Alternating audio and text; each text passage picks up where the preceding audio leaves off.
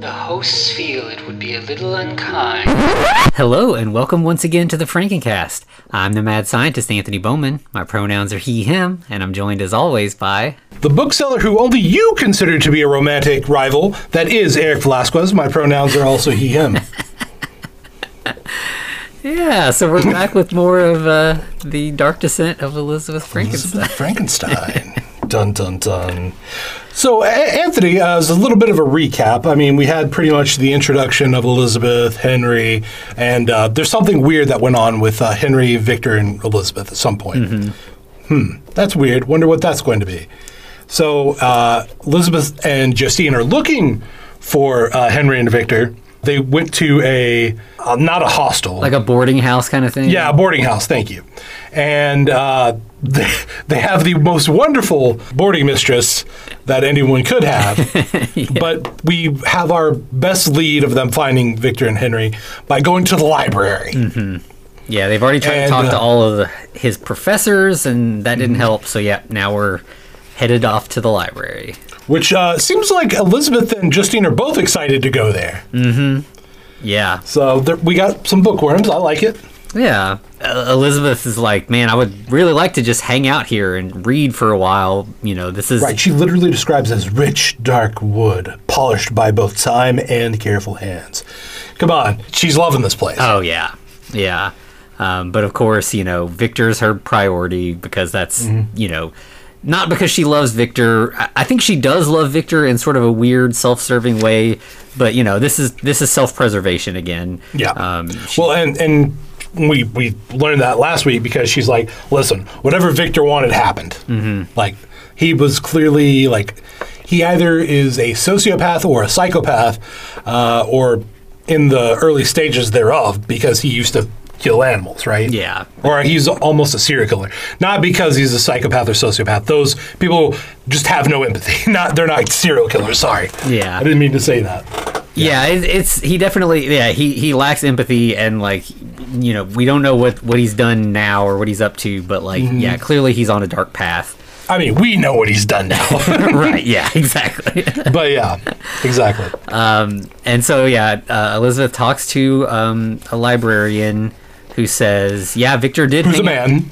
Yeah, yeah, of course. Yeah. Uh, Victor did spend a lot of time here at the library for a while, but he Right. exhausted their entire stock months ago. He ran out Right. of books. Well, then. Elizabeth was like what, like twelve months ago, because that's what the the teachers told us about. Mm-hmm. You know, we hasn't really been seen in twelve months. Well, no, this the librarian's like, no, no, it's more like what six to eight. Yeah, something like that. It was more recent. So we, Yeah. So she's like, hot shit, we're on his trail. yeah, we've made some progress here. And the librarian's like, yeah, you know, so we haven't seen him in a while. Uh, and I think, you know, they check addresses and it's still the old address.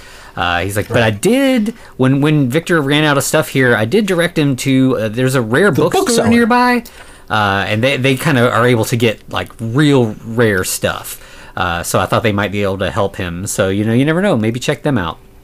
My books are too strong for you, traveler. Sorry.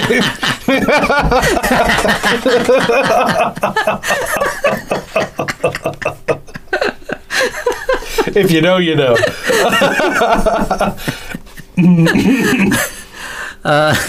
Yeah, so you know, Elizabeth had promised that the library was going to be their last stop, but you know, once they get this new lead, Justine is on board. They're gonna gonna head to the bookseller next. Um, Right. But, but first, we get another flashback to you know Elizabeth's Lake early Como. days at the Frankenstein house. And- Specifically on Lake Como, right? yeah, yeah, and it, it- she realizes she's kind of at the mercy of the the parents of the you know the elder Frankenstein's. Um, so she tries to be obedient and helpful.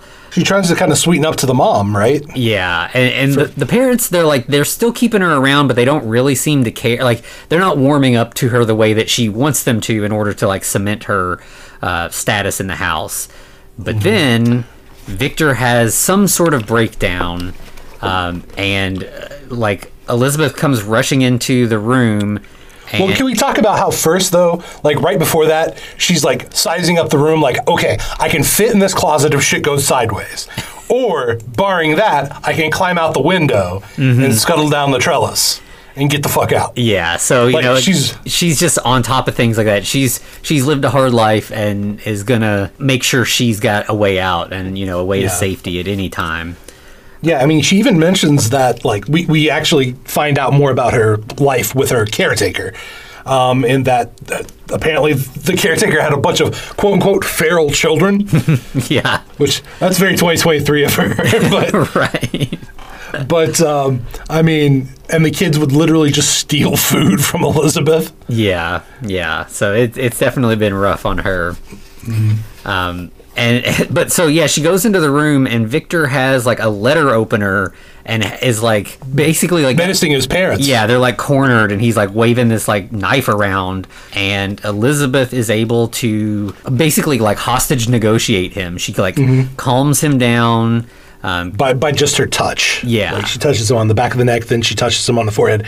And it's like, at that moment, it's like, yeah, sure, I'm his, but he's mine now. Mm-hmm. You know, I've turned the tables on this one. yeah, and you know it's the parents. Uh, you know, it's not not only has she like sealed her connection with Victor between the two of them, but in the eyes of the parents as well. They're like, you know.